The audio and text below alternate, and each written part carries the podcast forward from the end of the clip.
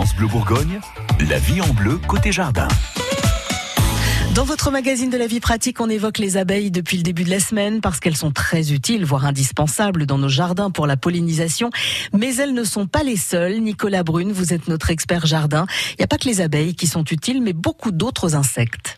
Non, il y en a, il y a pas que ça. Euh, malheureusement, euh, ils sont tous menacés dû au traitement, dû à un petit peu différentes choses. Donc après, dans les, dans les insectes pollinisateurs, on va trouver les abeilles solitaires, les abeilles sauvages, les, les bourdons, ça pareil, les bourdons, on n'y pense pas souvent. On dit ah, un bourdon, c'est pas terrible, mais c'est un très très bon pollinisateur. Les, les cirfes, ça c'est une sorte de mouche qu'on voit voler, c'est tout petit, un petit peu moucheté, euh, qui vole, euh, même des fois du surplace. Ça c'est très, très, très très bon. Les papillons forcément, donc ça malheureusement on n'en voit plus beaucoup de papillons. Euh, donc ça il faut vraiment les, les faire attention. Les cétoines dorées et les fourmis également, qui ça on n'y pense pas souvent. Les fourmis? Les, fourmis ah sont, bah, quand elles montent un petit peu dans les dans les fleurs, bah, euh, quand il y a des pucerons, ça elles montent un petit peu dans les arbres à droite à gauche. Et bon, en passant dans les fleurs, elles vont polliniser euh, sans, le, sans le faire exprès.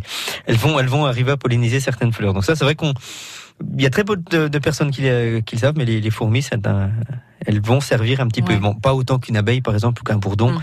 mais elles vont quand même euh, vous parliez du papillon, je voudrais rendre hommage au morosphinx. Moi, c'est un de mes papillons préférés. Euh, vous savez, il fait un peu du, comme un petit peu du surplace, oui, oui, avec, avec une espèce, on dirait presque un colibri. C'est vrai, c'est vrai qu'on en voyait beaucoup. Euh, on en voit moins? On en voit très très peu.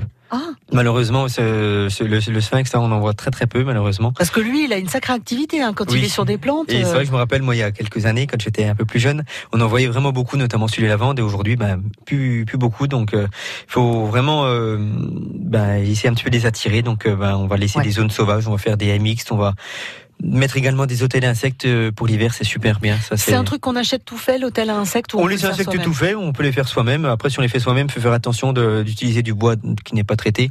Et puis après, utiliser des matériaux qu'on récupère euh, euh, dans, dans, dans la nature ou chez soi. Euh, oui, il faut que ce soit fait avec des choses les plus naturelles les plus naturelles, du, du, bois à l'intérieur creux, donc comme du sureau, donc on va aller le couper euh, à droite à gauche. On peut utiliser du, du bambou, on peut utiliser des, des pots de fleurs en, en, en terre cuite. Il y a vraiment différentes choses qu'on peut utiliser, mais vraiment de, des produits non traités. En tout cas, vous l'avez compris, hein, on prend soin des insectes euh, au jardin.